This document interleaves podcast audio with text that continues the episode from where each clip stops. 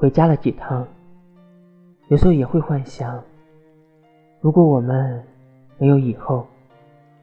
父母都可以相互包容和接受，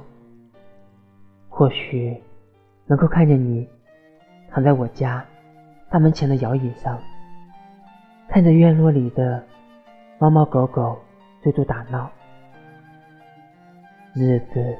就这样一天天遣散。秋天，我们可以去后山打板栗，摘橘子。等到长沙又下雪的时候，我们去株洲堆雪人。两个圆滚滚的雪人，牵着手，依偎着取暖，永远永远的也不会分离。我们还可以。去看大年三十橘子洲的烟火晚会，在人山人海里，烟火升空的那一瞬间，你望着夜空，我望着你，望见你手指的天空，脸上乐呵呵的笑容，眼里